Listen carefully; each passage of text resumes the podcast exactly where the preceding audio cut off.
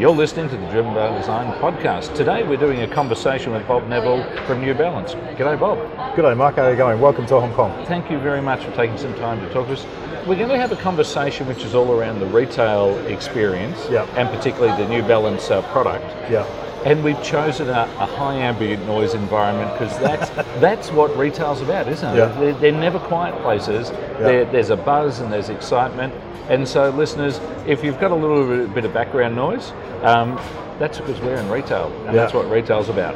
It's, uh, I mean, to, to have, have a conversation where we are here in, in Hong Kong, um, you know, it's, it's a very vibrant city. Um, people are always out and about, so it's, it's very indicative of, of the dynamic nature of the Asian market. And obviously, from Hong Kong, you can you can reach a large percentage of the world's population. So a great a great place to be based, and uh, really exciting from a retail perspective. Now, Bob, I, as we were doing our little pre-discussion uh, uh, today, I was actually getting this feeling that, that I was cool when I was about 14 because I was wearing New Balance shoes back then. okay, so so I thank you for helping me feel that I was cool when I was 14. there weren't many things that were making me feel that way.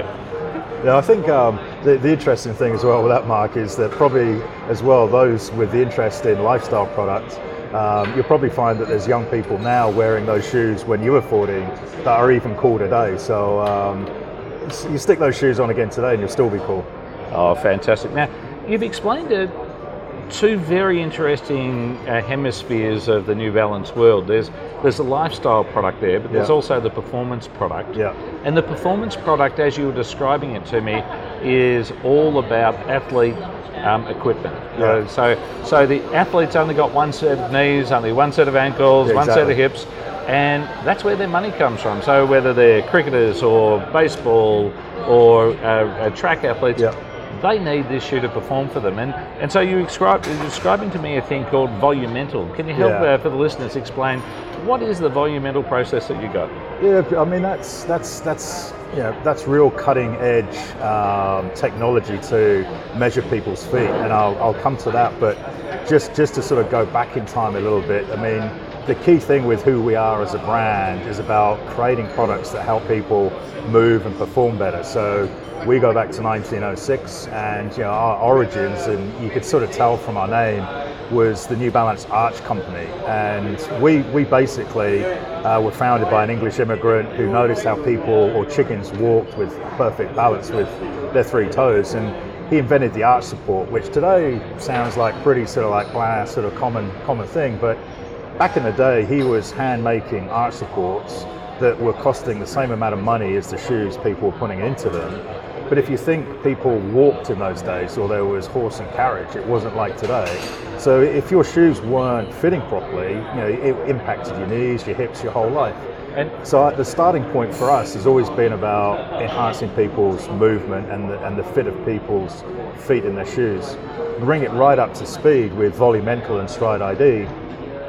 No longer do you need to sort of stand there with your foot on an old aluminium contraption called the Brannock device. On, that's one of my greatest childhood memories. So, you know, I'd go in there and, and and it's interesting that some shoe stores are still using the same There's- machine that was has been there for 50 plus years. There's there's a lot of stores still use that use that, but um, it's it's a tried and tested product. Um, but you know today's technology now with with uh, New Balance and the Volumental system, you stand barefoot on a platform. You have four cameras that then digitally um, film and analyze your feet. So once you come off the Volumental machine, you have a 3D digital representation of your feet, not just length and width, but the whole volume. So we can then better fit the right shoes onto your feet. So that's particularly useful for people who are trying to go get a unique fit for their unique foot for their unique form of professional sport. How does that apply for your weekend athlete? Does it uh, work for them? Well, again, it, it comes back to our, our core beliefs, which is which is about having shoes that fit properly and, and having foot that footwear that's available in widths.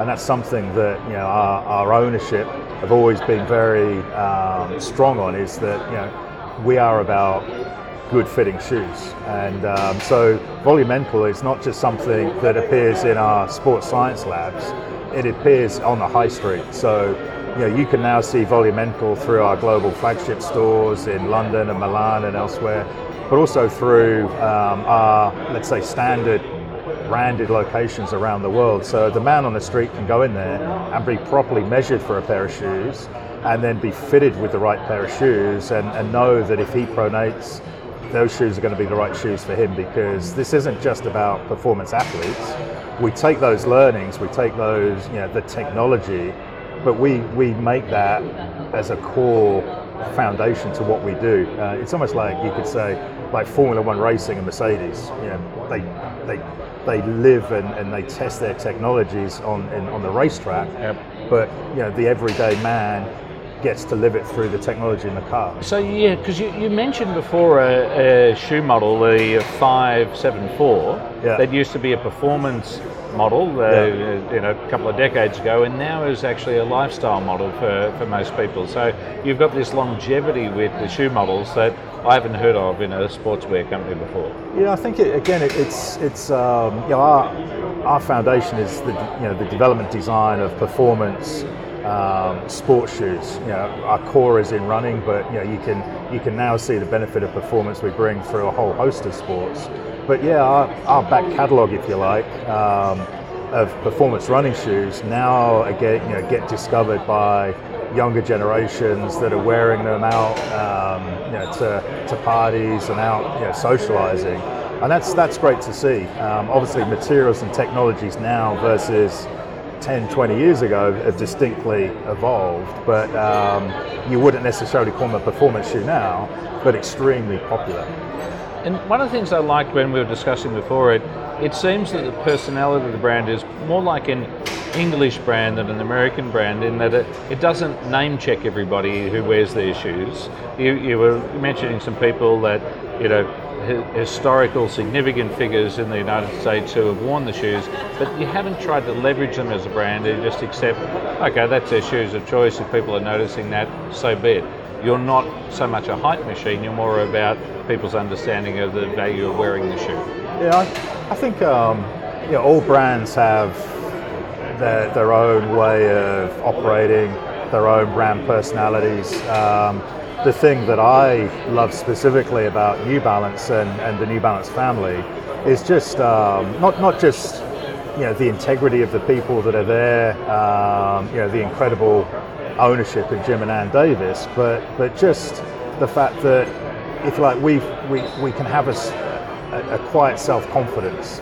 It's it's not something where you know the person that shouts the loudest is necessarily the best out there, and um, so I think yeah, when you look that we've we've been in existence for 111 years, and you look at the lifespan of a lot of other sports brands, um, the, the brand has been going and helping people move better for a hell of a lot of years before even some of the current big name brands even came into existence. So um, you know, it's it's it's being appropriate in terms of endorsements and, and uh, getting shoes on athletes but at the same time, it's it's not about who's going to pay you the most amount of money. Yeah, and and we were talking about that as this. Um, navigating your own way as a brand, where you've got uh, two major contemporaries in the marketplace, where it seems every expression they have is a bit more hype, pumping up the balloon of their, their reputation, rather than building what, what seems almost like an under the radar brand,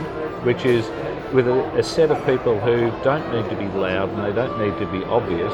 What they want is something that actually represents some values for the big performance or lifestyle there. So it, that's an interesting way of you know navigating your own path, which means your retail shops aren't responding every two minutes or five minutes to what's happening yeah. to your contemporary. You're you're in your own game. I think it. I think when you have that sort of approach, I mean, it's every everybody loves a bit of hype and excitement. I mean, sport is is an exciting thing to be involved with, and you know, when you look at some of the more recent recent sort of boxing matches in in um, Vegas, I mean, that's all about hype, and, and people like that. Um, so we all get involved in that to some degree, but we as we as human beings, I think we're also underneath it all generally skeptical of too much hype. And you, you, know we as human beings like things that are genuine and authentic and have integrity.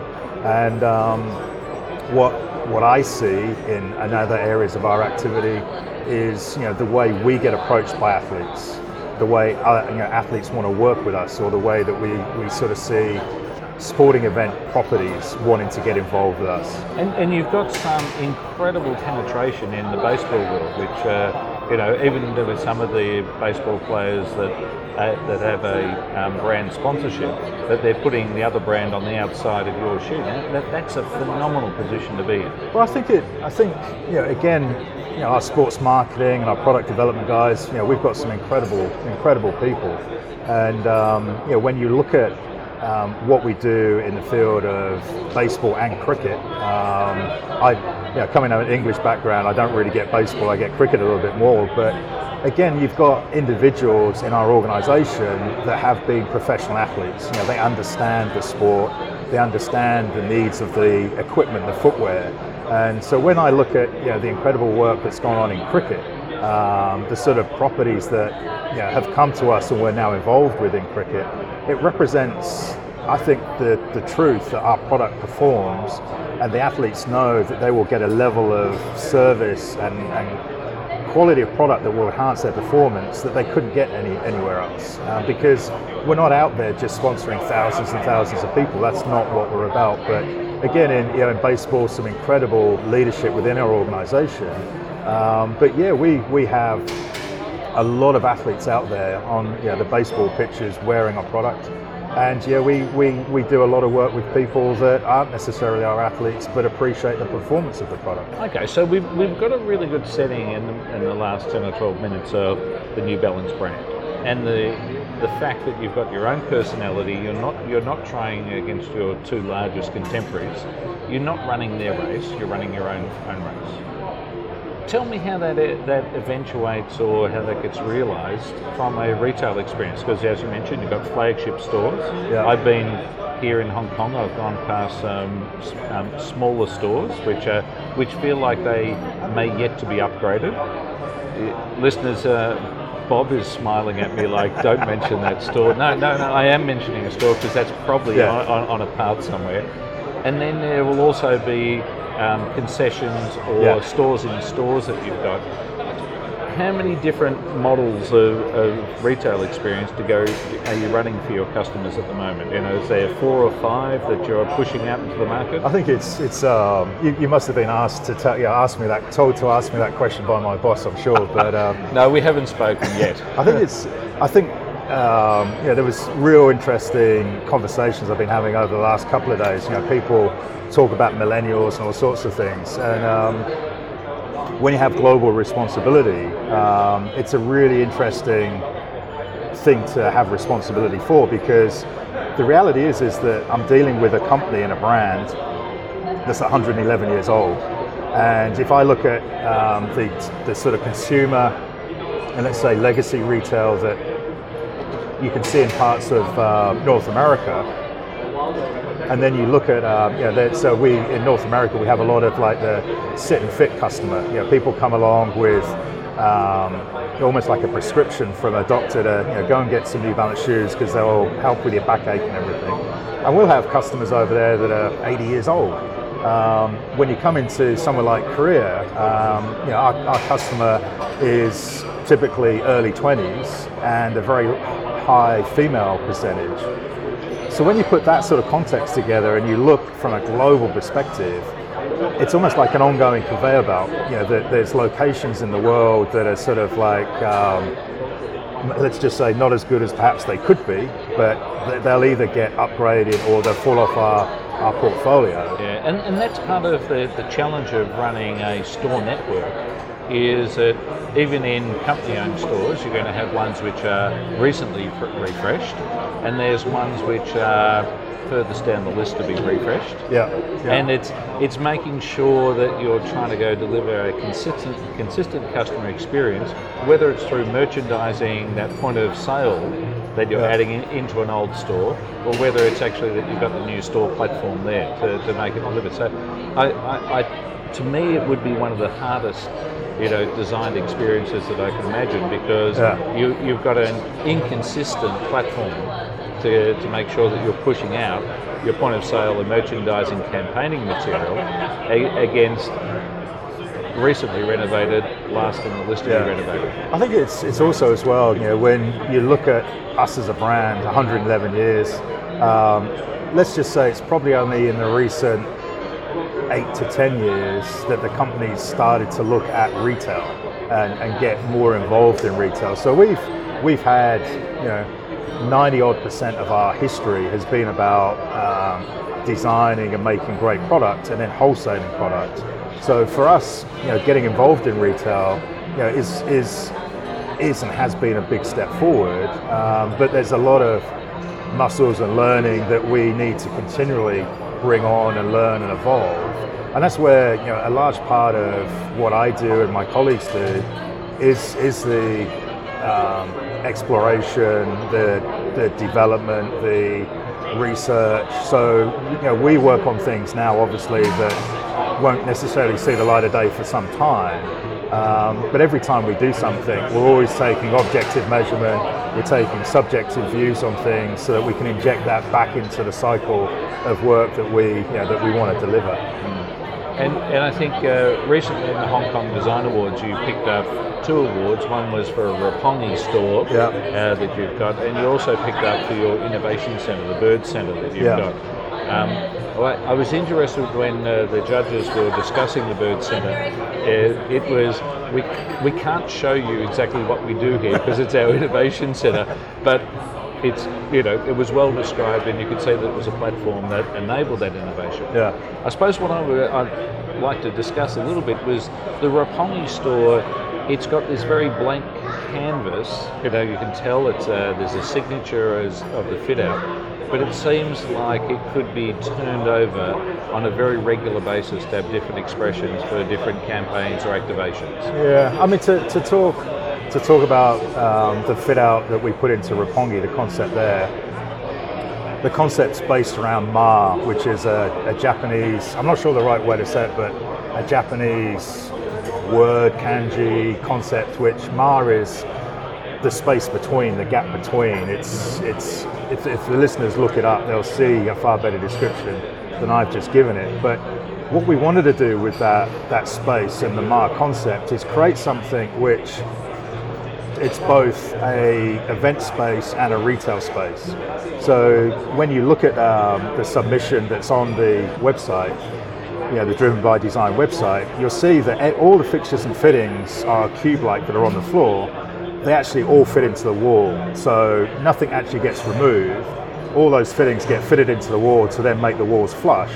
So you've then got an event space with nothing there except the screen and whatever product you want to present. So you know, Ma is about the space between. So I would say the Ma concept is is really sort of is it about event and activation or is it about retail or is it about all of that? Because we've got to reflect the way consumers shop, the way consumers experience the brand. And what we find is that particularly with like say the lifestyle products and limited edition product, a lot of people know about stuff, you know, in minutes of something being not even launched in a store, but just being talked about. And you know, we will sell out of things very rapidly. So, you know, the community, let's say the sneaker community, are very aware of the products that we have. So these locations, you know, are about launching and, and what have you. So, yeah, that's that's was designed to address a very specific need. Um, we've got the next location will open up in um, Times Square in Seoul um, at the beginning of November. Um, so yeah, it's been it's been an interesting um, exercise, but not necessarily, let's say, conventional retail in, in the truest sense. Yeah, and I, I really like the fact that you acknowledge the most brands didn't ever have contact with the customer. The, the closest they got to contact with the customer was called market research. Yeah, yeah, You know, we've thought about something, we've thrown it out there, we've found out whether it works or it doesn't work. And, and by having your own retail stores, you, you from a design iteration perspective, you get much more control, you get much closer to Yeah. their to the end users' need there. And so that's been an interesting journey for a lot of brands, um, particularly the automotive sector. So auto, the automotive sector, they didn't ever have contact with the brand. In fact, if you go look at one of the challenges that Tesla has, Tesla are a brand that's selling direct to the customer, Yeah. and there's actually legislation that doesn't allow the, the automotive brands to sell direct. There's Yeah. meant to be a tier in between. Yeah. So you know this is well entrenched in our in our in our belief of how brands and retailing and customer experiences work. Yeah. Um, you don't have that encumbrance, but definitely taking those steps to learn how the customer works, to understand what they want, and working in a mixed channel Yeah. environment, very important. Yeah, I, I, I, I mean, people people talk a lot about physical and digital, and you know, digital's going to take business away from the brick retail and everything. And um, I, I very strongly don't believe that. You know, I, I think it's it's an old way of thinking. You know, the whole sort of back in the day, you know, we're the brand. Here's the endorsed athlete. Now go and buy their product. That's the thing of the past. I mean, now the consumer has the power you know, in their pocket with the iPhone and, and all that technology, and you know, brands, any business that wants to engage with people, have to understand that, and they they have to make sure that they're engaging with the consumer wherever that consumer wants to engage. And that, that creates some interesting situations where you know, somebody could learn about a product online or visit a flagship store in one country and maybe buy the actually buy the product, spend the dollars in a third country. And, and that creates quite a, an interesting situation inside a tradi- you know what you know, you have your finance, you have your IT, and it's just like hang on a minute, you know the money invested in the marketing was there, which activated and got that person interested, but the dollars spent were in the other geography. And so it, it makes it, you know, for me, I think that makes it a really interesting proposition. But I think that we as human beings, particularly for us, where we're about putting products on human, you know, human bodies, it's about human beings. And I, and I think that people can get very hung up about you know, millennials and all this type of thing, but you often hear you know people talk about you know Facebook and community and, and everything else. I, I look at technology and everything that's available to us now, and I just believe they're modern day iterations of things that we as human beings have always had and believed in, which is community. You know, whether you lived in a small village, it was about community. Now our communities can be virtual and in- include people from all around the world, but it's still a community. And I think the other aspect of it is, is storytelling. You know, we as human beings would sit around a fire and tell stories. Um, you know, stories, you know, brand stories are what get people engaged. That's what people want to believe in and, and do believe in. But the way those stories get told now are very instant, very quick. And um, so, you know, we've got to, we've got to you know, acknowledge the fact that it's no longer about you know, an advertising agency sitting there and coming up with strap lines and all this above and below the line, but it's it's about enabling um, you know, the the end users, the people that are into your brand. It's enabling them to generate content, to engage with with your consumer. So the whole dynamic is is very multi-point. It's no longer just this linear process. We tell you, you go and buy. It's it, it, it's really a starting point of you tell us this is who we are, but you tell us, and then let's let's reflect that. So I talk about the three emotional states of the uh, rational, non-rational, and irrational. And when when I go see the way that marketing programs and brands are run, the, there's this rationality that comes into automating, systematizing youth marketing. Yeah, and and it's actually it's a buzz and it's a feel. It's not something which is a textbook platform and every time i see a brand actually try to say well we've worked out this is the model for the way that the young people work and then they give a, a, a label and there's obviously Yeah. a string of consultants they're, they're actually trying to go and paint by numbers rather than actually saying have you got people who actually uh, resonate with this demographic resonate with that market segment and and just be present and genuine with them. Don't try to have a playbook that you've Yeah. actually bought from somebody else. And and so that's where I think brands get stuck is that they you've got to move people through various ages in your company. Yeah. But really going to have these maverick innovators who are probably coming more from the street than university Yeah. when it comes to that youth marketing yeah, and the consultants who are trying to tell you they've got a playbook um, Yeah. are probably actually doing you a disservice because you should be sensing the playbook, uh, being a natural at it, not just trying to paint by numbers. I think I think it's. I mean, it- that's that's a really a real good point, and I think a lot of people miss that. And I think you know there are a lot of very good, but a lot of people out there, a lot of companies out there set up to sell advice and services that I, I believe is based on an outdated model. Um, but if you were to, to to look at the way things happen now, you know, with the use of social media, you know, you and I could go off tomorrow and create a brand or something, and through social media, it could become massive very quickly. It become it could become viral. You know, we could have a store that's four stories up in a building. The door's locked. You've got to knock three times before you can get in. It, it's it's as far from traditional conventional thinking as you can get. But there are real examples of that that suddenly become this incredibly powerful brand that everybody wants. Now that that couldn't and wouldn't have happened even just a short time ago. So I think that that's the nature of how things happen, and I think not not just New Balance, but but global brands um, have to understand that and reflect that. And it's not about doing it in a condescending way.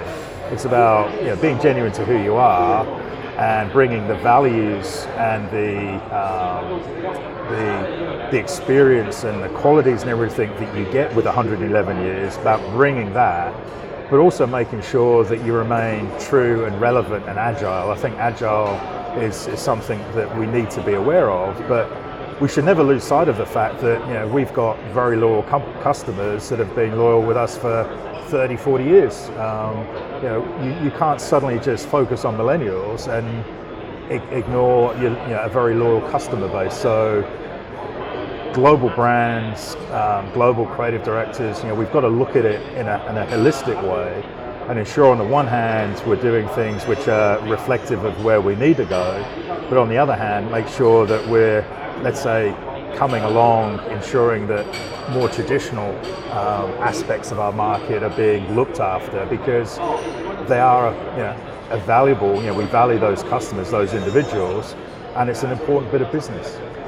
Bob, this has been a fantastic conversation because what I've really liked is that we've been able to go talk about a different race, a different methodology, a different set of values of how you go address the market. And you know, there's always the Coca-Colas out there who are running a hype machine. And then at conferences, you'll hear their stories.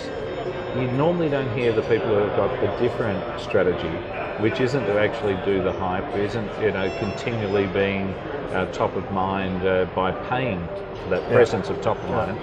Um, it sounds to me that we've got a brand here in New Balance that's earned its position, is continuing to earn its position, both from lifestyle and performance products. Yeah. And so I appreciate you spend some time having a talk to us around how you're designing experiences for current retail customers and some of those lapsed customers like myself.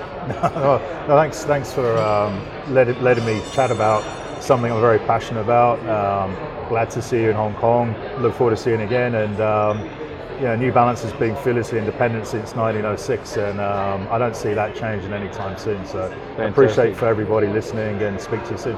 Bob, appreciate your time. And as listeners, as always say, make sure you're driven by design.